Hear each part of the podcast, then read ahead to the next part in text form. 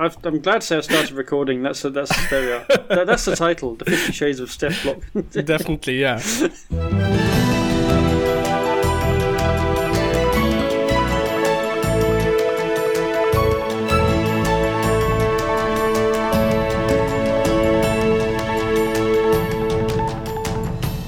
It's Friday, May the 28th, and this is the Dutch News Podcast, your weekly chance to catch up with what's been going on here in the Netherlands.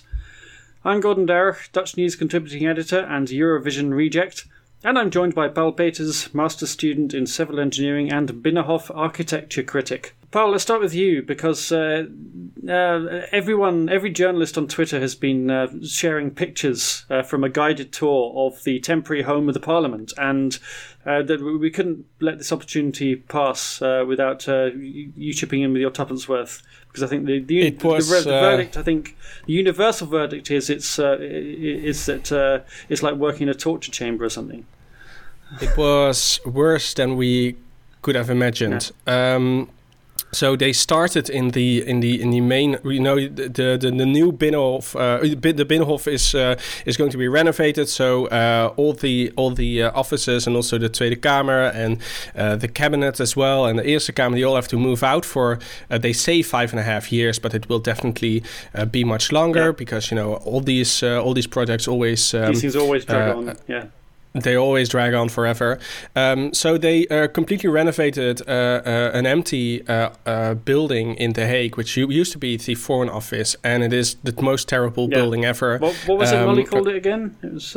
Uh, uh, she called it the. Um, it, uh, it, looks like as if uh, Antoni Gaudi uh, was born in Sof- in, in Soviet Russia, yeah, something like yeah. that, and really looks like that. And um, they added a um, you know a casino front, a golden casino front to the yeah, building. Like Trump um, Tower's entrance. But somehow, Trump Tower entrance, uh, but that looked even cheaper than an actual Trump Tower entrance. Exactly. And then the journalists they went inside in the main entrance hall, and uh, of course they added these uh, uh, uh, uh insanely long escalators because you can't have a Tweede yeah. Kamer building without insanely long escalators. Uh, and so they, they were toured and they, were, they, had a guided tour through all the new um, commission rooms and the and the new main chamber of the Tweede Kamer, which is an exact copy of it. Um, but the commission rooms are you know, no atmosphere whatsoever. uh, the color scheme is only gray. They they yeah. used Fifty Shades of, of Stef Blok basically. That w- that was. They, they, just took Stef Blok's wardrobe, didn't they, as their inspiration? Yeah. effectively. and they used all the colors they found there, which is only gray. So it's extremely depressing, and also because you know this is a, a building from the seventies. You ha- it's it's only concrete, yeah. and um, uh, uh, inside the building you have these uh, extremely long hallways, very narrow, very uh, very very yeah very tiny, yeah. Um, and it's just very depressing. They didn't do anything to to add any uh, any any atmosphere, any yeah, it's just yeah. Um, it, it uh, just looks like a set. It, yeah, it looks like a set from a really grim 1970s uh, movie, uh, like a horror movie or something, or like One Flew Over the Cuckoo's Nest or 2001. Yeah, you know, completely soulless. Uh, yeah, no, no, no, kind of, kind of no, no shadows on the wall. You know that kind of lighting that doesn't doesn't yeah, yeah. doesn't doesn't actually cast any um, give off any warmth at all. It's, uh, no, and and it reminded me of this one time in my uh, when I was in high school when they uh, renovated the, the chemistry laboratory in the in, in my school yeah. building, uh, which was very nice. You know, it's it's all white, it's all um, uh, gray, it's all clean, um, but that's a perfect atmosphere for a chemistry laboratory, but not for yeah. Uh, a parliament building, in my opinion, or or or to have it as an, as a as a nice working place. Yeah. And then the the journalists moved on because the Eerste Kamer is also moving, and their offices are located somewhere else. They renovated um, uh, a former palace uh, in, I believe it was on the Lange Voorhout in The Hague, which used to be a palace of uh, uh King William II, uh, which isn't very, very large at all. I, I, I also thought that it was very nice to see that in Dutch terms, this is a palace, Mm-hmm. which is basically uh, not one terraced house, but just two terraced houses joined together. That's that was the size of it. That counts as a palace. That counted as a palace, but their um, uh, offices are much nicer. But they also have a. Uh, the, uh, they also renovated somewhere else a, a, a an old ministry building and turned that into a new Senate chamber, and that one was even worse than uh, than uh, than the than the Tweede Kamer building because it is even more shades of grey. And Yeah. uh, the current Senate uh, Senate uh, chamber has these iconic green uh, seats, just like you have Yeah. at the House of Commons. So I was going to say the, the, the, actual Senate is actually quite a uh, appealing building, It's- or at least it's got some some atmosphere. Exactly, it's a very Yeah. nice, very nice building. It's a 17th century uh, uh, uh, building, so that's very nice. So they wanted to mimic or so, sort of give a nod to these these green benches, but they used a sort of grey, greenish shade. So it, again, it was even more more more grey added to the uh, uh, added to the uh, lifeless atmosphere. So yeah. Um, yeah, I, I feel really sorry for everyone who has to work there for the next, uh, well, officially five and a half years, but it will definitely be much longer. Exactly. Yeah, they, they, they'll feel like I think they're like, they're on some kind of uh, interstellar mission. You know, that they've Yeah. been cast out on some so- some some some space station orbiting the Earth. There's, Yeah. there's no, no sense of natural daylight. No, no, all. no, and in the commission rooms also doesn't don't have any any daylight uh, uh, uh, at all. It's all yeah. Um, yeah. So I feel really sorry for them. Yeah. So so that so, so, so that was one disaster. um, another disaster that uh, uh, befell uh, both our nations uh, the, at last weekend uh, was of course uh, Eurovision. Exactly. Yeah. Well, how did you did you s- did you manage to survive it? I did just so I managed to survive. I was uh, away um, with my Dutch family in Friesland because um, my eldest son uh, had just turned 18. So we, we, we went away for the weekend for his birthday, and of course it clashed with Eurovision. um, and there was a nice circularity to this, and and and uh, the, the, yeah, and everyone who went insisted that we watched Eurovision. As I spent four hours sitting in a barn in Friesland uh, watching uh, this, uh, yeah, absolute just trash fest, uh, effectively. Um, but at least I was in company. Yeah. Um, and uh, but there was a nice circularity to it because uh, the, um, my son was born on the Eurovision weekend, and it was actually the Eurovision night, I think, and it was the first time that uh, the UK received null point at a Eurovision. It was an absolute, yeah, caused an absolute uh, outrage and sensation uh, in Britain at the time. I can't remember what we'd fallen out with the rest of Europe about that time, but there, there must have been something. Um, it was t- 2003 was the year, obviously. Um, and what but, happened there this year? this year, of course, yes, something had happened. I was scratching my head trying to think what it was that uh, meant that uh, you know uh, the UK and the rest of mainland Europe were on bad, weren't really on speaking terms. But in any event, uh, the UK entry, which I thought was by no means the worst song, No, um, not at in all. The, and I think almost everyone who watched it uh, had that feeling, uh, got zero points from the juries, and of course zero points as well from the public under this weird hybrid voting system that we have. so once again, exactly 18 years after my son was born to the to the sound to the ringing sound of null point, uh, it happened again. So Zero just as, he point. became, just as he crossed the threshold into adulthood. Yeah, yeah So- this time they got a, a double zero prom because uh, Yeah. you know uh, they, they started with giving the points of the of the of the juries, and the UK obviously got zero zero points from them, and uh, then they, they started to give the um, uh, the the votes from Europe, and um, uh, the UK didn't get any any votes whatsoever, No, any points. not a single one. Maybe they got some votes. I don't votes. I don't know, but they didn't get any points, and Yeah. uh, uh, because We- they we- we started got- with, they We started got with fewer votes. We got fewer votes from Willem Engel yeah at the Tweede Kamer elections. That's how bad exactly it was. yeah and the and the and the dramatic thing was also they started with the one who was lowest on the on the on the on the on the ranking of the jury um, Yeah. so it, yeah it was ac- so it was um, uh, they started by uh, humiliating the United Kingdom with giving them again zero points. And Yeah. what as you said it was it was not nearly the worst uh, uh, performance um, there was in the whole contest I think. So I I, I would have uh, I would have forgiven you uh, a point if it was up to me at least one. Oh, Well, at least we got a point from somewhere. Got to take all the points we have. But, but of course, uh, there- I mean, for, for four countries, I think got uh, got zero points from, from the public. including Um, Netherlands. One of which was the Netherlands. Yeah. Yes. So uh, you, you, to, you didn't really do much better. You managed to pick up, I think, 10, 11 points from the juries. Oh, oh, Around sp- Europe? and, and and the the real atrocity here is that Germany got three points because their song and their performance just didn't Their make song was dreadful, any sense. absolutely appalling. Yeah, they, It they deserve minus points. It was, you know, the Tweede. Kamer is awful because they didn't have any colors, but but the German uh, performance was Yeah. awful because they basically used too many colors. So yeah, They you can the also colours. they Yeah. used all the colors. Uh, yeah, it was definitely the worst thing the Germans ever did to Rotterdam. Um, but they managed to get three points from Austria, and uh, which uh, you know uh, is also a uh, a reminder of uh, the but, but only three points from Austria. I mean, so yeah, it's, it's quite restrained. Yeah, But you know, from, we know- Switzerland. we know how much Austria likes failed artists, so yeah, that uh, it is uh, understandable that they gave them three points.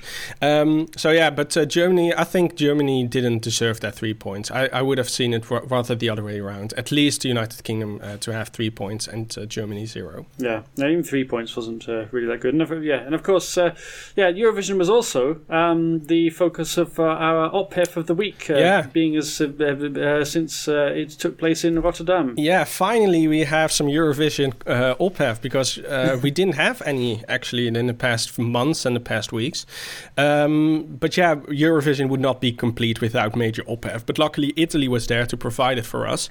And uh, yeah, as we know, Rotterdam hosted the grand final of the uh, musical monstrosity called Eurovision. And after the acts from 26 countries, uh, including countries we didn't even know existed, uh, did their best to Countries I suspect actually don't exist. I mean, what, what's North Macedonia? It's the it's the former former Yugoslavian Republic of Macedonia, North Macedonia. That's how they call them. Yeah, Um, had, had to call itself North Macedonia because uh, Greece disputed the name Macedonia. Yeah, I think all sorts of Balkan countries disputed their names, including them. So I don't know, but uh, North Macedonia, they they finally have a name, so uh, uh, uh, uh, they must be happy now. Um, but yeah, they uh, they uh, all these uh, countries did their best to permanently damage uh, the hearing of everyone on the continent, and yeah, it was time to, uh, for uh, for everyone for Europe to vote and determine who was the least terrible performer of the evening. And right after the voting lines closed, we got a shot of the green room, and we saw a member of the Italian rock band Maneskin, and he could be seen in the background bending forward over the table and rapidly moving his head from left to right. And uh, someone tweeted a video of the incident, wondering if the Italian was snorting cocaine. The video went absolutely viral, and a lot of people assumed that he was in fact taking a line of cocaine, even though the table was obstructed by a bowl of iced Heineken beer, so we couldn't really see what Yeah, so good product placement there. Exactly, so we couldn't really see what was happening there. Um, a few moments later, the Italian band uh, won the contest, and uh, in the press conference immediately after the live show, the uh, guitarist was confronted with the accusations. He uh, categorically denied them, saying that he doesn't do drugs and that he uh, had merely broken a glass and was picking up the pieces. Um, journalists uh, naturally rushed to the Italian table and indeed saw pieces of shattered glass under it, so that made it, made his explanation uh, plausible. And the next day, the Italian guitarist took a drug test, which indeed turned out to be negative. So that uh, that cleared uh, Thomas uh, Raggi from all the allegations. Yeah, which I was disappointed by because I was looking forward to him uh, sending the bill for the for the cocaine to to Wopke Hoekstra. yeah, exactly. Yeah. Yeah. No. Um, yeah. It's um, it was it it looked a little bit weird, but you know you couldn't see what was going on on the table. No, And and, they, they, they clearly kind of staged it, but it, it just underlined for me how how far divorced Eurovision is from real music. Because the idea of a rock band, firstly denying that they were taking drugs, yeah. Secondly that the, the, fans of this band were demanding that uh, were outraged that they were taking drugs and demand investigation, and thirdly it turned out they actually weren't taking drugs. I mean, none of that has got anything to do with real rock music, surely. No, no, no. of course not. Yeah, yeah. And it was just weird to wake up in a Europe where Italy actually wins something, right? So yeah, it's, it just uh, doesn't Yeah. make any sense. Everything was just uh, yeah, the, the whole world was uh, turned upside down. Yeah. Yeah. Yeah, and and surely now Brussels will have to investigate how Italy got all these points and and, and whether they were uh, whether they were using them, uh, you know, uh, expediently. Yeah, and, and, now I come to think of it, there was actually a little bit more op because a lot of people who voted uh, via SMS uh, got their um, confirmation uh, in the middle of the night, saying that they were too late oh. to vote, even though they were in time. So did, there did, might yeah, be some shady. Did the SMS say thank you for voting for Hugo de Jonge? oh, that would have been even more funny. Yeah. No, uh, it, it, said no. You were you are too late uh, for voting. The lines are closed, even though they they voted in time. So yeah, there might be uh, something shady going on there. Yeah, yeah. so dodgy voting at Eurovision. Who'd have thought? Yeah, that would ever come to this. With all that out of the way, uh, we turn to this week's news, and uh, this week, oil giant Shell is told to clean up its act. Hopes rise that the coronavirus outbreak is clearing up, and Amsterdam steps up efforts to clear out tourists from its coffee shops. Anglo Dutch oil giant Shell must do more to fight climate change and reduce its carbon dioxide emissions more quickly than planned, judges in The Hague said on Wednesday. Shell must do its part to contribute to the fight against dangerous climate change, the court said. The oil company is required to reduce the carbon dioxide emitted by the Shell Group and its customers by 45% by the end of 2030, compared with the level in 2019. Shell's current goal is to reduce CO2 emissions with 20% in 2030 and 45% in 2035. Um, Milieudefensie, that's the Dutch branch of Friends of the Earth, led the case against the, the Hague headquartered multinational, which was supported by other environmental groups and some 17,000 ordinary citizens. The environmental group argued that Shell is violating Dutch liability law by emitting two times as much carbon dioxide as the Netherlands as a whole. Shell argued that these emissions do not come from its headquarters but its subsidiaries in some 80 different countries around the world, and any complaint must be taken up with them directly. Milieudefensie Director Donald Pols told reporters before hearing started in December 2020 that the lawsuit was unique. He claimed that if the environmentalists were successful, this would be the first court to order a private company to change its business model to reduce its carbon footprint. Shell had argued that it cannot be held liable in the Netherlands for events that take place worldwide. Following a uh, 2019 Dutch Supreme Court ruling known as the Urgenda decision, the Dutch government was ordered to reduce greenhouse gas emissions by 25 5% of 1990 levels by the end of 2020. That ruling found that the Dutch government was required to meet the conditions of international treaties, including the Paris Climate Agreement. And in the present case, Shell argued that because it isn't a party to such treaties, as they are between nations, it isn't obliged to meet their targets.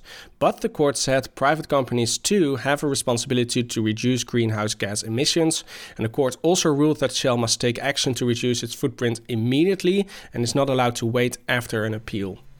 Yeah, so this is a real landmark judgment in a lot of ways, isn't it? Because uh, Shell's uh, uh, Shell's defence was that because they're a private company, they couldn't be bound by government decisions, and the court has uh, has kind of struck that out. But it also said, I think, that even if the governments hadn't agreed the Paris uh, Paris Agreement, Shell would still have an obligation to reduce climate change because a lot of the arguments that were used successfully by uh, Milieudefensie uh, were human rights arguments, yeah. saying that uh, climate change was a threat to human rights and uh, the stability of the uh, of society and democracy. Yeah, and, and that mirrors uh, mirrors the arguments that were made by Urgenda in their case against the yeah. Dutch state. They also said that uh, because of human rights, the, the, the Dutch government has an obligation to uh, to do more to reduce carbon dioxide emissions. But that was, of course, against the state, and this is against the private company, basically. And yeah. they too now have to reduce their carbon dioxide because of these human rights. And there were also a lot of people who said, yeah, isn't this just stretching the definition of, of, of human rights a little bit too far? Because I believe the, the court uh, mentioned the right of, um, of, of a family and have a, a uh, stable yeah. life, for example, uh, which is part of the European Convention on Human Rights. Um, yeah, it, does that really apply to Shell's? Uh, uh um, uh, activities worldwide, yeah, it seems to me a little bit far stretched. And um, but the court uh, uh, decided otherwise, and um, yeah, it will definitely have a consequence for uh, other uh, companies in the world, in the Netherlands, but also in the world, um, be, be, because this is the first time that that a company is is held accountable um, in such a way. Yeah, exactly. And of course, it doesn't just apply to Shell in the Netherlands, but also to its, I think, 1,100 subsidiaries around the world. So yeah. this is going to have consequences uh, for Shell and for, for, for everyone living in those countries, it was just it's just about everybody basically. And, Yeah. and, and I can't, can't think there's a country in the world where Shell doesn't operate to some degree. Um, and of course, so this will be watched not just by climate change activists, uh, but also by global corporations, because potentially these rules uh, will now uh, have to apply to them as well. Yeah, even though um, the, the the the stocks of Shell, the price of the stocks didn't drop anything, or they basically Yeah. didn't do anything. So uh, shareholders aren't that worried about uh, this recent developments. It seems. no, no, which is interesting. Yeah. Um, And also, the Shell says w- we, we are we are we are doing everything we can uh, to to uh, reduce our carbon dioxide uh, footprint, um, uh, and that's true because you know their plan was in to have uh, a reduction in 2030 by 20 percent and 45 percent in 2035. And now the court says no, you have to uh, uh, you have to reach this 45 percent reduction not in 2035 as you're planning, but in 2030. So basically, the court said uh, they agree with the way the direction the company was going. They just said you really need to speed it up. Yeah, but they said you had to meet basically the same targets that the governments have set in Yeah. the Paris Accords. Yeah, yeah, um, yeah. But but but Shell is uh, is appealing this decision uh, or appealing against Naturally, this decision as well. yeah. So naturally, so so it's not quite the, the Supreme Court will now have to make a final judgment. But in the meantime, they still have to uh, uh, d- to find ways to abide by these targets. And I mean, it's interesting that the, the, the Sh- Sh- Shell agreed with um, uh, with Milieudefensie uh, that climate change was a threat and they also agreed on the definition of climate change. I think was the the, the Earth warming up by one and a half degrees uh, by the end of the century. But they didn't. They disputed that they actually had any obligation, or that, they had a greater obligation to to, to, to actually to reduce climate change. Museums, theatres, and cinemas are expected to reopen next weekend, four days ahead of schedule, as the government moves to stage three of its plan to lift the coronavirus restrictions. Restaurants will also be able to serve up to 30 customers indoors, and bars are set to open until 10 pm after Justice Minister and undercover Bond villain Fred Grapperhaus said he didn't want to distinguish between wet and dry catering uh, establishments. Whatever that ma- might mean. Yeah. Yeah, yeah, no, no, th- yeah, no. Uh, uh, wet establishments where they serve alcohol, no, dry one is where they, they Oh, don't. They okay. just, uh, uh. Uh, and you'll be able to have four visitors at your home instead of two. So very small circle parties are back on, everybody. Oh no. All the changes will be confirmed at a press conference on Friday afternoon following the ministerial meeting. Does that mean we have uh, live tweeting again? Uh, I fear it does. Hmm, Yes, That's So that's stay that's the only for that. positive of these uh, positive thing about these uh, press these conferences. press conferences. Yeah, um, but this does uh, this must mean that the virus numbers are going down then. It does, and uh, and they are, uh, but, but, uh, and, and actually at uh, uh, uh, quite a decent rate. In the last 15 days, the average number of cases over a week has halved from 6,700 to 3,350, which is more or less how it was going a year ago when we drove infections right down, although we were doing less testing, so we weren't aware of how widely the virus has spread. But also, the hospitals uh, are really clearing out now, which is good news. Uh, in the last week, the number of patients has come down from 1,900 to just above 1,500, and there are now 540 patients in intensive care compared to 620. And they've actually scaled back the number of intensive care beds now, back from they did uh, Yeah. add an extra 200 intensive care beds, uh, which of course they didn't just uh, create out of nothing. They had to uh, close regular uh, operating rooms to make create new intensive care beds, which of course means that operations, um, sometimes quite uh, urgent operations for things like cancer, had to be postponed. So that's good news that they now have the capacity again to do those operations. Yeah. And the government has said it wants to catch up on the backlog by the end of the year. But of course, that means uh, that um, yeah, uh, people working in hospitals uh, are up for another six months of uh, yeah, uh, Hard pretty work, hard grinding yeah. work to, to, to, to catch up the difference uh, because we let the pandemic uh, run run rampant, basically. Unfortunately. Uh, the positive test rate, which was the last measure to stop climbing uh, about a week and a half ago, is also now moving downwards, which is really good news. It was uh, nearly 13% uh, at the beginning of, uh, well, uh, a week and a half ago, and it's now down to 9.6%. Uh, these are still very high numbers, uh, certainly compared with the rest of Europe, but they are heading in the right direction. And vaccination is also speeding up. So on Wednesday, people born in 1972 and 73 became eligible for their first jab. So we're into people under 50 now, and more than a million doses are scheduled for this week. Um, and uh, I'm hoping that, uh, yeah, this being Friday that uh, by the end of this week, uh, people born in 1974 will be able to uh, sign up for a jab because because that's me. I think they will skip that year. They, they, probably will. Yeah. yeah. knowing my luck, they'll probably no. just say, "Yeah, Sorry. we need to catch up. Yeah, you're, you're, you're just gonna have to get corona. We're gonna sacrifice your your birthday yeah. for. You're gonna for get the, your herd immunity the hard way. exactly. um, and there is lots of news about field labs this week as well because I heard they are going very well. Uh, well, yes, so you heard that from Field Labs, probably, because, because uh, this week the organisers of the most unconvincing scientific experiment since Uri Geller hung up his spoons got to mark their own homework. And they declared their uh. dabbling in viral infection to be a roaring success. Yeah. The joint project between three ministries and the events industry put on 24 events with 60,000 people in attendance, all of whom had to test negative for coronavirus beforehand. They were also supposed to take a second test afterwards, which, to be fair, about 80% of people did, so hmm. that's actually not too bad. The showpiece, of course, was the aforementioned Eurovision Song Contest in Rotterdam, which at the time boasted one of the highest infection levels in Europe. So, in a perverse way, probably a good place to do an experiment on viral infection. Yeah, exactly. Because you're pretty pretty much guaranteed to get some cases, and indeed, of course, a couple of the acts, including Iceland and Duncan Laurence, uh, oh, yeah, duly, Duncan duly caught the virus. Yeah. yeah. even though there are some doubts about the if Duncan Laurence actually had uh, coronavirus. Uh, was he just trying to? Was he just making an excuse? Yeah, that's uh, that's that's the that's the latest rumor. Yeah, but ah, um, okay, I was unaware of that. Uh, oddly, given that the aim of the stunt, sorry, sorry, the epidemiological field study, was to see if people could attend mass events without being infected, Field Labs said they wouldn't be publishing how many people had tested positive because it wasn't relevant. But after a huge furore, they backed down, and the number of infections detected at Eurovision will be made public after all.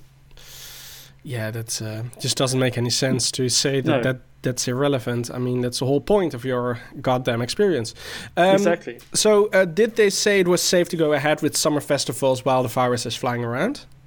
Uh, not quite. Uh, what they said was it'd be safe to stage events with capacity audiences once a coronavirus threat level is down to zorgelijk, or concerning, which is level 2 on the government's four step scale. You have uh, the map of the 25 regions um, on the um, uh, on, on, the corona dashboard, all of which are moment, well, 23 at the moment are coloured dark red because they're at level 4.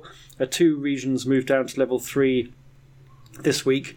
Uh, levels determined by the number of positive tests and the number of uh, people in hospital, um, and is likely in the in the next two weeks because they revise the um, uh, the status of each region every two weeks. It's likely in the two weeks uh, that the majority of regions will come down to level three, and some might even get down to level two. Um, it, Field Lab's recommendation is that uh, anywhere on level 4 shouldn't have more than 50% capacity, and uh, at level 3 shouldn't have more than 75% uh, uh, of uh, the, the maximum number of people in your venue, and visitors should be made to take a coronavirus test before entering. Uh, if you're on hmm. level two, then people don't need to test. They say. Okay, but uh, yeah, supposedly we all uh, should be vaccinated uh, before the start of the festival season. So uh, yeah. we, we, we actually uh, shouldn't have anything to worry about. No, that's what Hugo de Jonge said. So yeah. and and must I trust be true. him. Yeah, yeah, it must be true. Yeah.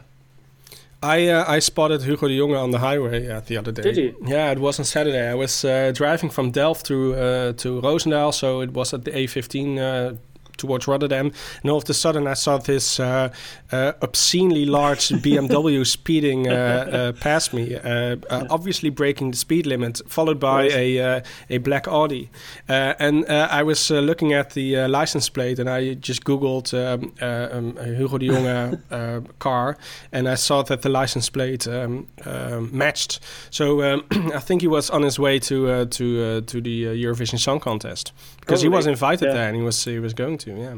Of course, yeah. Did we, we, we, we dazzled by his shoes as he drove past? That would have, he uh, he he, he or, was or given special Eurovision yeah. shoes, which would be uh, auctioned afterwards. I just don't want to know the details about this, but uh, it, no. it all seems very disgusting. That sounds appalling. My Dutch political celebrity gossip is I bumped into Jesse Klaver uh, in my local Jumbo. Uh, oh, really? Yeah. So uh, Jesse Klaver is a Jumbo guy. Yeah, he, and I, I, I saw him. Literally, I was just walking out, and he was walking in and putting his mask on, and I thought, yeah, there, there's clearly a, a man of uh, taste and distinction that he goes shopping at Jumbo. So, so was he wearing his uh, Eikeltjes uh, pajamas or not? No, he wasn't. No, I can't remember what he was uh, wearing. I think he's. Uh, it was a Friday afternoon, so uh, he, he probably He was just in his uh, casual clothes. he was in his casual clothes. Yeah, Mm. he'd uh, clocked off early from the um, from the Binnenhof. Well, it uh, it doesn't make me more likely to vote for him now. I know that he shops at Jumbo. Yeah, Green Groenings has lost your vote. yeah, Mark Rutte's just uh, shops at uh, uh, Albert Heijn. I know. Yes, So Mark Rutte is the real man of taste. it- it's where it's where he buys his toilet paper. These enormous quantities, yeah. A nice transition to uh, to the real politics news. Uh, Indeed. Informateur Mariette Hamer resumed the formation talks this week. Uh, on Wednesday, she invited seven party leaders to the Stadhouderskamer to talk about the uh, politically safe topic of the recovery of the Netherlands after Corona. And naturally, the leaders of uh, VVD, D66 and CDA, these are of course Mark Rutte, Sigrid Kaag and Wopke Hoekstra respectively, were there. Um, but also Lilianne Ploumen and Jesse Klaver, the leaders of the two left-wing parties PvdA and GroenLinks, were invited. Um, and they are becoming more and more likely every week to join the coalition. Um, yeah. Did Jesse Klaver have a Jumbo shopping bag? I, I, I, I, sh- I com- I'm going to look for that uh, in the future now. Now I know that he, that he shops there. Um, a bit more surprising, however, was SP leader Lilian Marijnissen and ChristenUnie leader Gert-Jan Segers. Um, they were also invited, uh, but they both have ruled out joining a coalition headed by Mark Rutte, uh, even though Segers had uh, softened his standpoint a little bit in the past weeks. But Marijnissen has always said this firmly, and she repeated this after the meeting on Wednesday. Uh, Rutte came out and told uh, journalists afterwards they had promised each other not to talk about what was said in the meeting, and Hoekstra said it was time to speed things up. Uh, yeah, basically they're all repeating uh, what we all feel. yeah. We need some speed. Um, Yes. and Klaver again stated that they will only negotiate on forming a new coalition together, something that uh, VVD and CDA are not too keen about. Uh, they don't feel like joining a coalition with two left wing parties, while only one of them is uh, mathematically required for a majority. Um, Hamer will also talk again uh, with the other remaining parties. She divided them in two more or less like minded groups and invited them over to the Stadhouderskamer. But Geert Wilders, uh, the PVV leader, declined the invitation. He said that he already told her everything he wanted to say. And interestingly, did, you just write down the words Minder Marokkanen on a piece of paper and walk away? probably I don't know, or or he just gave her uh, his uh, his uh, his uh, single uh, paper plan for the for the coming 4 Mhm. years. Um, interesting enough, Hamer put Wiebren van Haga recently separated from Forum for Democracy with three other MPs, uh, but promised to stick to FVD's party manifesto in a different group than Thierry Baudet. So uh, yeah, apparently they don't uh, agree too much on uh, how the coalition should go forward. Yeah, or alternatively, it means that FVD's manifesto gets uh, uh, gets two shots. Yeah. Yeah, So- could be, could be. I mean, it just doesn't make sense because Wiebren van Haga he he split spl- split from Forum for Democracy and he said, yeah, the party manifesto will remain leading. We will we will we will keep carrying it out and we will keep Yeah, um, uh, uh, uh, following whatever whatever it said. But why do you need to split off from someone who wrote the party manifesto if if that person is still uh, following it? So it it, yeah. it either he is saying, I think he is saying, I am the real Forum for Democracy.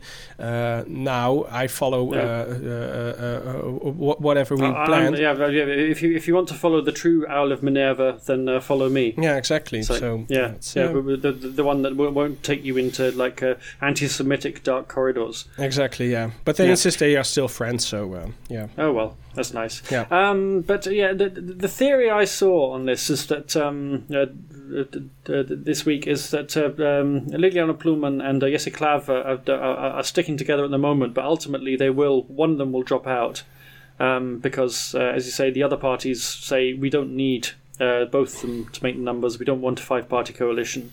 Um, and it's, the thing, the, the feeling seems to be that it's more likely to be Ploumen because Klaver is more, uh, the, the, the are more relaxed about staying in opposition, and also, but on the other hand, the Oh, so you mean Plume is more likely to drop out at the end of the race? to drop Hmm, out, leaving yeah, yeah, behind. Yeah, Yeah. um, yeah, Yeah, that, that that could be that would be a sensible plan for them to to use their collective number of, of seats, which still is quite a relatively low amount, uh, as leverage in the negotiations, and then maybe Yeah. score together more points uh, uh, than they would uh, otherwise do um, uh, alone. So yeah, that that would be a sensible plan Yeah. for them. Yeah, so, so you could end up with almost uh, yeah, d- d- d- kind of something like a, not quite a gedoogconstructie, but uh, you know, um, PvdA will get there um, because the way they constructed set up the talks this time, they they discuss the substance before they discuss the coalition numbers. That actually a lot of the PvdA's policies will get into the coalition agreement, yeah. but they won't actually have any obligation to carry them out. Yeah, that would but be a very smart probably, strategy for them. Yeah. yeah, it would be a smart strategy, I guess. Uh, so you end up with a four-party coalition, um, but also with a kind of, you know, um, uh, a lot of implicit support from Labour. So you did that kind of string of things your majority. But of course, the dilemma for Rutte and also probably for Hoekstra as well, given that CDA now look almost increasingly likely to be in the coalition, is that their voters aren't that fond of GroenLinks. So yeah, that's right. Um, going into coalition GroenLinks is a bit more, a bit more of a risky strategy for them um, in that sense. Yeah, and support from uh, from uh, Labour would also mean that uh, uh you know um, Labour is not required for a majority in the Tweede Kamer, but you know it will always help in the Eerste Kamer to have yeah. um, a, a, sort of gedoogconstructie, sort of mm. support from an opposition party. Um, so yeah, that it could also be handy for for the rest of the coalition, indeed. Yeah. Yeah. Um, also reports about a clash between Rutte and Kaag uh, during a cabinet meeting, which doesn't bode well for the coali- uh, smooth uh, transition to the new coalition.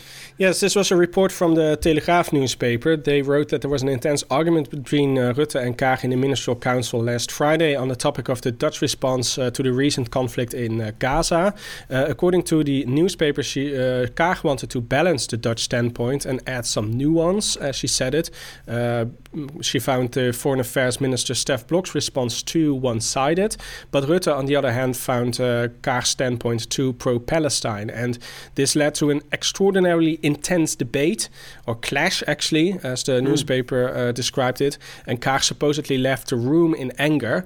Uh, Rutte apologized later, but according to uh, the Telegraaf, it left other ministers wondering how on earth these two uh, could lead a coalition together. Yeah, so, so that's a potential, uh, yeah, uh, relationship to watch, I guess, as the uh, yeah, as we move forward into the next cabinet. Yeah, and it's also interesting to wonder who who leaked this news because you know the yeah. Uh, ministerial council is, is done in secret, and who who is to, who benefits from uh, from uh, the leakage of this news? I wonder. Yeah. Yes, interesting. Um, and then, of course, we've had some concern this week about politicians' workload. Yes, uh, we all know, about, of course, about uh, CDA MP Peter Omtzigt, uh, who is currently at home uh, for months now, recovering from exhaustion from overwork. Uh, Omtzigt said on Tuesday he will take a sick leave for at least four months, meaning that he will not be available as Wopke Hoekstra's second hand in the possible coalition negotiations. Uh, and he was also joined by Economic Affairs Minister Bas van 't Wout, uh, who also said this week he is suffering from a burnout and will stay at home for three months. Um, this led to, yeah, also led to a little cabinet reshuffling. Foreign Affairs Minister Stef Blok will temporarily take over the Economic Affairs Ministry, while VVD MP Dilan Yeşilgöz will become his second deputy minister. Sigrid Kaag, who is now uh, foreign trade minister, um, will take over the entire foreign office. Uh, and this isn't the first time uh, a minister has suffered from a burnout. Uh, remember, at the start of the corona crisis, Deputy Health Minister Bruno Bruins collapsed in Parliament during a debate. Uh, he was uh, overworked from handling the pandemic, after which Hugo de Jonge took over. And in recent years, many other MPs also had to step down due to overwork. and Tweede Kamer Chair Vera Bergkamp uh, now uh, wants to talk to uh, Prime Minister Mark Rutte about what can be done to reduce the workload for politicians to prevent them from getting burnouts. Mm, the, yeah. uh, the the there is it's a real catch twenty two here because uh, you know uh, being an MP is naturally not a nine to five job. You always have to work late, um, but there are so many debates uh, that go on uh, to the middle of the night, and all the MPs who do not participate in them have to stay in the Tweede Kamer building because the, it, there can always be a vote, and yeah. Uh, they need to they need to come into action. Um, also, um, um, the the political landscape has been shattered so much in recent years that um, uh, politicians, MPs, they have so much more dossiers to uh, to uh, uh, to keep track of and to participate mm. in debates. While, um, for example, when the CDA had 40 seats, they had 40 people where, which they could divide the work in, between, and now they only have hmm. 12 mm. seats. So, uh, and if you have 12 ministries, then that means that every MP has one ministry to follow. Uh, but yeah. if you have even less seats than that, and sometimes an MP has to uh, uh, has to follow two ministries, for example, and that is simply speaking a lot of work, and yeah. um, that could just mean that uh, uh, you can uh, you can uh, you can you can get a burnout because the problem with that is that sometimes uh, very often you don't know that you have a burnout until it's uh, already too late, right? So. Yeah. Um, uh, but on the other hand, um, uh, the problem is also MPs have to come into action to show their voters that they are uh, uh, uh, uh doing their job and that they are fighting for their interest. And that also yeah. means that they have to put motions, to, um, write motions and put them to the vote. Um, but that also means that they have to vote for 150 motions, for example, as they had to on, on Tuesday. Um, yeah. So it's a real catch 22. On the one hand, you don't want them to get overworked, but on the other hand, they have to because they are politicians and they have to really uh, uh, uh work hard to stand out uh, between the rest. Yeah, I think that's the thing, and it's um, it's a fact. Uh, I think that so they have to present now on so many different fronts because, as you say, uh, there are more parties now because there's fragmentation. That means that um, uh, MPs and opposition MPs, especially for the smaller parties, have to take on several different portfolios, and they've got to juggle several balls at once. But also, they've got to be present in so many arenas now. They're not just in uh, Tweede Kamer, but they they have to go on. To, there are so many chat shows to go and sit on. They have to be on Twitter. They have to yeah. be on all kinds of social media channels, and there's much more opportunity for people to interact directly with politicians, which is good for democracy in one sense, but on the other hand, it just adds to their workload and adds to the sense they have to be, you know, that they have to, have to be doing three or four tasks at the same time. And that, I think, is what really increases your risk of burnout. The fact you can never focus on just getting one job complete. Your work is never done, and you never get to switch off at the end of the day. And uh, yeah, also the uh, so there are calls for um, uh, uh giving MPs more staff members because uh, on average they have only two staff members for every MP, which is just uh, also relatively compared to the rest of Europe very low amount. And we also have um, a very small amount of seats in Parliament compared to other countries. I believe Denmark, for example, which is a lot smaller than the Netherlands, has 175 seats or something something. Yeah. So uh, there are also calls to uh, to increase the number of seats in Parliament to just uh, uh you know get the workload um, uh, reduce the workload in that sense. But uh, for that you need a, a change of the constitution, which means that it has to you need two readings in two different parliaments. So yeah, it can only be done after eight years at least. Um, yeah. So um, yeah, I think uh, they that's they should just solution either. That's that's not an immediate solution either. So yeah, I think they should just really allocate more money to to hire more staff members. That would uh, yeah. already reduce a lot of these um, the the workload. I think. Yeah, but which polit- which political parties are going to dare to propose spending more money on uh, you know the political uh, infrastructure? yeah, well, they they are talking about uh, they have been talking about uh, changing the administrative culture for the for the past uh, uh, months now, and I think that also includes allowing MPs to do their work better, and that means uh, having more more uh, uh, more supporting staff members. So yeah, I uh, I think uh, a lot of people will understand that uh, that, that, that an increase in in staff is is required, and they have this this huge building they're going to, so they really need to fill these these rooms. That's true. Yeah, because otherwise they'll just look really empty and and, and, and, depressing and, and, dismal and depressing. Yeah. So. exactly. It's that time again when we take a minute to say thank you to our patrons, whose generous contributions help to keep this podcast running. If you appreciate our efforts to keep you up to date on the latest cabinet reshuffles, questionable field lab results, or the number of plants on Molly's green roof, why not sponsor us on Patreon? It costs as little as one euro a month, and you'll get a free shout out on the next show, as well as a chance to ask us a question about life in the Netherlands.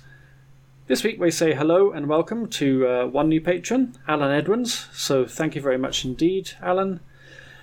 If you'd like to join our select band of socially distancing patrons, log on to www.patreon.com, that's P-A-T-R-E-O-N dot com slash DutchNewsNL. Caretaker Prime Minister Mark Rutte joined the chorus of condemnation against Belarusian President Alexander Lukashenko after a Ryanair plane was forced to divert to Minsk. Journalist Roman Protasevich and his Russian girlfriend Sofia Sapega were taken off the plane and arrested after it was intercepted on its way from Athens to the Lithuanian capital of Vilnius. He later appeared in a video where he confessed to organising mass riots in Minsk, the capital of Belarus, but his supporters said the film was made under duress. The plane landed under a military escort after air traffic controllers told the pilots there was a bomb on board. That's been dismissed by European Union leaders as a cover story, but Lukashenko insisted in a fiery press conference that the threat was genuine. Rutte called the diversion of a plane flying between two EU nations an unacceptable and unprecedented event. Other leaders uh, were more forceful. They described it as state terror or piracy. Belarus's state airline, Belavia, has been banned from landing in the EU, and further sanctions are being considered on Belarus state officials and companies to apply economic pressure. European airlines have also been urged to avoid flying over Belarusian airspace. Yeah, I saw a headline saying um, uh, uh, Rutte is really fed up with uh, uh Belarus, and I initially thought it was about uh, um, a Eurovision, Eurovision, Song Contest, yeah. but uh, Belarus didn't participate. I think. Um, no, well, they, they withdrew because their song was too political. Yeah, exactly. Too political. Yeah. They were they were um, disqualified. Um, yeah, initially the, the anger was was directed at Ryanair for you know landing at at Minsk airport. But what mm. do you do if you are if you are a pilot and you're flying over someone's air? Uh, in someone's airspace, then you're just uh, uh, obliged to follow the directions uh, you are given, and uh, especially when, when there is an F-16 um, uh, flying next to you or giving you these orders, then there's nothing else you can do. You don't really have any choice, do you? No. I, don't, I, don't, think anyone could blame the pilots for taking the decision to land when they were told there was a bomb threat. You, have got to um, go with the information you're given, even if it turns out later to be false, and take the safe option. I think Ryanair criticised not just for that, but also for the the statements they made straight after the landing because they didn't mention that yeah, that's um, right. uh, the and uh, several other members of his of his party have been detained on the ground. They just said that the plane were to carried on towards Vilnius. Hmm. I didn't mention the actual motive for it. So yeah, I think Ryanair uh, uh deservedly came in for criticism for that. They kind of, you know, covertly participate, yeah, um, participated in the in the cover up of this arrest. Yeah, yeah. So, uh, what's the uh, position of the Dutch airline KLM? Well, initially they said they were going to keep flying over Belarus uh, because they consulted the government and carried out a risk assessment. Um, but uh, then Mark Rutte intervened and said uh, in, uh, quite clearly it, it, uh, came out in support of the European sanctions and the European guide, uh, guidance to companies. And so KLM then changed their mind and said they, they, they will not use Belarusian airspace. Hmm, okay, well. Because several European airlines now have been banned from landing in Moscow because, uh, of course, uh, Vladimir Putin is a uh, is, is a supporter of uh, Lukashenko, and uh, so he's showing solidarity with Belarus by hmm. um, yeah by, by, by blocking European airlines. Yeah, yeah, and if you now check Flight Radar 24, then uh, you you can only see one gap in Europe, and that is uh, yeah. exactly where uh, above Belarus, indeed. Yeah, yeah. Um, and what have other Dutch politicians said?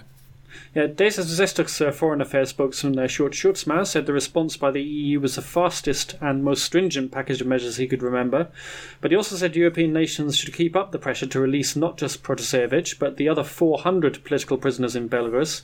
Belarus, by the way, is the only country, I think, in, in Europe now that still um, has the death penalty. Hmm. So uh, I think was one thing what Protasevich, uh, according to one eyewitness, said uh, when they said the plane was diverted to Minsk, because he stood up and said, uh, "I'm now going to uh, potentially get the death penalty for this." Um, Sjoerdsma said it was an opportunity to press for free elections in Belarus, where Lukashenko has been in power for 27 years. He's accused of rigging the result of last year's presidential election, after which opposition leader Svetlana Tikhanovskaya fled to Vilnius, where she's been in exile uh, ever since. And uh, Tikhanovskaya is also having a meeting this Friday, I think, with uh, Mark Rutte and uh, Sigrid Kaag.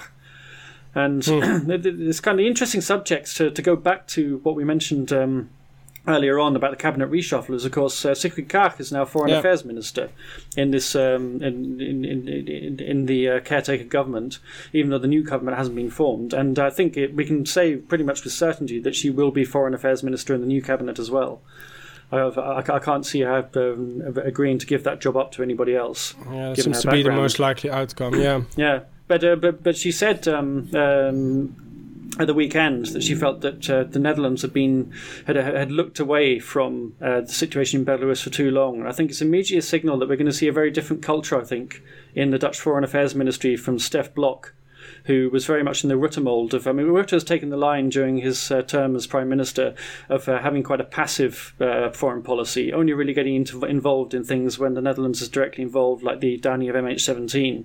Otherwise, things like the Nord Stream 2 pipeline, uh, which uh, brings Russian gas into Western Europe, he said, you know, the Dutch are neutral in this, and it's a purely commercial thing. It's a very VVD strategy. Now I got uh, Sigrid Kaag of D66 I think pursuing a much more interventionist line in foreign affairs, I think you can see a real change of tone. And the fact they had to, she and uh, Rutte had to, uh, this big row over what's happening in uh, Israel and Palestine uh, is uh, is a sign that uh, yeah I think uh, you know th- th- she will want to take the Foreign Office in a much more um, in a very different direction, and we'll see a much more kind of assertive, strident Netherlands on the global stage than we've seen probably at any time during uh, since Mark Rutte took office.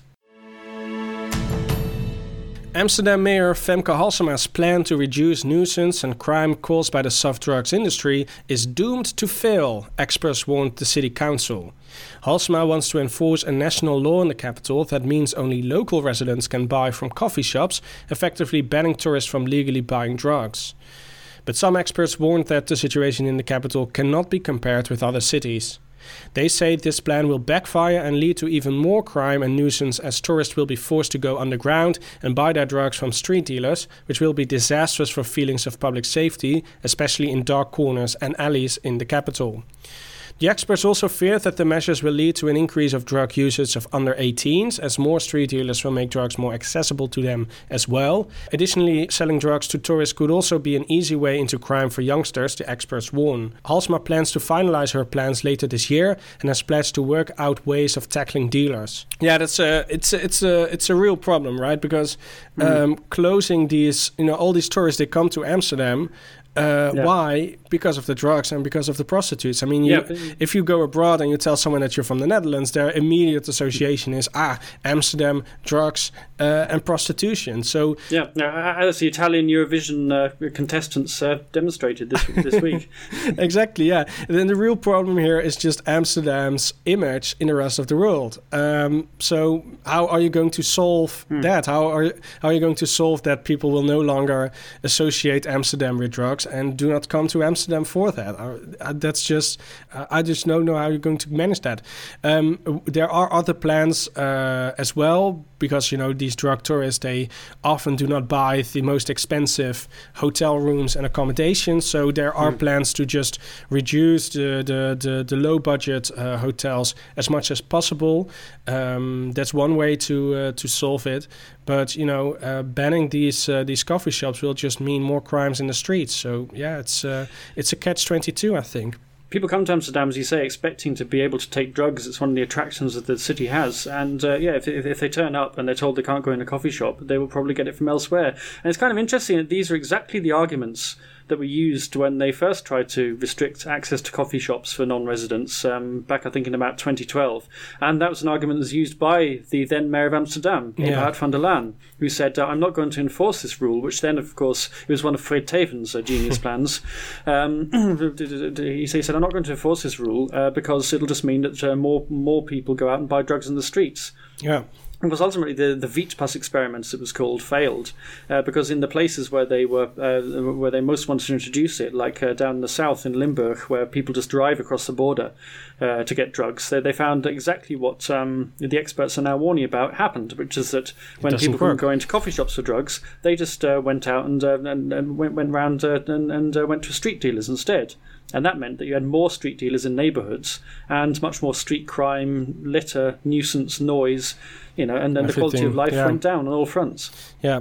And uh, Amsterdam did a uh, survey their tourists, and they said that um, the survey showed that one third of the tourists would not no longer travel to Amsterdam if they knew that drugs uh, became illegal. But you know, these are people uh, that were already were in Amsterdam and were asked, uh, uh, "Would would you travel to?" But the problem is, how do you uh, bring this message? How do you communicate that drugs are no Yeah. longer legal in Amsterdam to the rest of the world? I mean, it's. Uh, I think that's Yeah. an impossible. Uh, a task, especially how are you going to advertise this? Hang billboards in, in, in London and in uh, uh, Edinburgh and everywhere in the UK saying, Yeah. uh, Or just at every UK airport. yeah, And at the drugs are banned well. uh, in uh, Yeah. in Amsterdam. Yeah, it's Yeah, uh, I mean, g- g- given that tourists are still turning up on Queen's Day, like eight years after Willem-Alexander became king, yeah. you, know, you can't expect this, uh, th- th- this this huge culture change to take place overnight. No, definitely. Yeah, that's a good, excellent point indeed. Yeah, the the the vergistoeristen, as they know. Yeah. yeah So we're now going to have, uh, yeah, vergist drugstoeristen. exactly. Frank de Boer says that the Netherlands are aiming to win Euro 2021 after a seven-year absence from summer tournaments. De Boer announced his final 26-man squad this week. It includes two teenagers, Ajax's Ryan Gravenberch and Jurien Timber, although Timber will turn 20 on June the 17th, which is the day the Dutch play Austria. But not captain Ferry van Dijk, who hasn't recovered from a knee injury sustained in October, and Steven Bergwijn is also left out uh, because he spent most of the season on the bench for Tottenham. The Netherlands will play their three group matches in Amsterdam against Ukraine, Austria, and North Macedonia, which, uh, as we already said, doesn't exist. Oh wow! I, I didn't expect North Macedonia to come back in the podcast, but uh, Ah, they, they, it, it's like the Bonnetjes affair of this yeah. podcast. Never underestimate North Macedonia. Exactly. Uh, and there was also some ophef in the squad as well, wasn't there? Uh, yes, because uh, De Boer confirmed that six of his players had refused a coronavirus vaccine. Uh, they were offered priority vaccines. Uh, professional uh, sports people have been uh, prioritised because obviously they travel a lot. Um, they, they were offered the vaccines by the Football Association during a pre tournament training camp. So I guess it's a good thing they're not going to be travelling around or mixing with visitors, visitors from lots of different countries. De Boer said some players might have refused because they'd already had the virus, but as we don't know the names, we can't fact check that. However, I think one name that is pretty certainly on the list is a Wout Weghorst, uh, Yeah. who plays in Germany for Wolfsburg and has gone on German chat shows uh, disputing um, the effectiveness of the uh, corona vaccine and basically spouting all kinds of Willem, uh, Willem Engel conspiracy theories. Yeah. So there's at least one wappie in the squad, and it seems seems like the infection has spread. Um, And even if you've had corona, you're still supposed to have the second shot. So that doesn't the fact that they've uh, they may have had the virus doesn't answer the uh, the question of why they've refused the vaccine. yeah, yeah. But uh, Weghorst uh, apologized publicly. I, He did I apologise in now, so, yes, Yeah. indeed, that is true. Yeah, I think Uh, I, I I would think that uh, you know now the the the, the corona numbers and the uh, IC uh, um, uh, uh, numbers are going down. Uh, every time you had this public figure that was doubting uh, coronavirus, uh, we should have just given them a tour. Uh, through one of the IC units um, Yeah. in the hospitals, I think. Uh, I mean, what what would be better to change their minds than to see what what Corona can actually do to people, and to see that Yeah. these uh, intensive care um, uh, uh, departments are all full with people lying on their back. I mean, or, or- on their belly. So yeah, it's uh, Yeah, people just in hospital beds on ventilators, which is not what you get during a regular flu season. Exactly. much people pretend it is. yeah. And of course, all the knock-on effect of people who have other conditions which had nothing to do with corona, like you know, cancer patients, heart patients, We have to wait for their operations. yeah.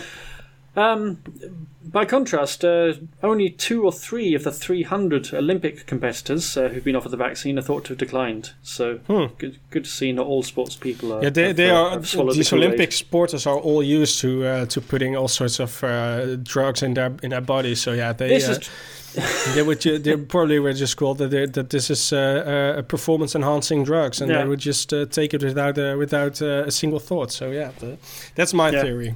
Uh, I guess the, cy- the take up in cycling is probably over 100%. probably People are probably ordering extra vaccines. Well, with, I, uh, I think that percentage is two hundred percent. They just ask for more doses. exactly. Oh, uh, and uh, uh, is there any other international sporting events uh, heading this way? Yeah, speaking of uh, cycling, uh, the Vuelta de España, uh, one of the three big summer tour races, will start in Utrecht next year. The city was due to host the opening stages last year, but the race was cancelled uh, because of coronavirus. It's only the second time the Vuelta has started in the Netherlands. In 2009, the peloton rolled out in Assen, uh, probably over some hunebeds, uh, and it marks the 900th anniversary of Utrecht's foundation. There will also be stages starting in Den Bosch and Breda. So, The 900th anniversary of Utrecht's foundation. That's what it said in the thing I was reading. Yes. But Utrecht was founded by the Romans. Oh, oh uh, it got cities got city status 900 years ago. Apparently. Oh, is that him? Okay. yeah, under, because, under uh, Kaiser Henrik V. Ah, So- okay. Because Utrecht was founded by uh, the Romans as a uh, an army base, Castellum Trajectum, it was famously called, and um, yeah. Um, so it's much older than 900 years, but it's the city rights uh, anniversary. It's become a, yeah, it's been a city uh, for 900 years. okay. Yeah. Good that we cleared this up. Yes, indeed. That's a good For me, of histori- histori- nobody for- nobody good- else uh, cares about you. this, but at least it's good no, for good, me. important bit of uh, historical tri- trivia for anyone doing their Inbuchungskurses. Exactly. That's all we have for you this week. This podcast is a production of Dutch News, which can be found online at dutchnews.nl. We'll include links to everything we've talked about today in the liner notes. You can get in touch with us by email to podcast at dutchnews.nl, and if you want to help us out, please subscribe to the podcast and leave us a rating. And you can also now back us on Patreon at patreon.com slash dutchnewsnl, and you'll earn yourself a free shout out on the next show. My thanks to Paul Peters, I'm Gordon Darroch, and we'll be back next week.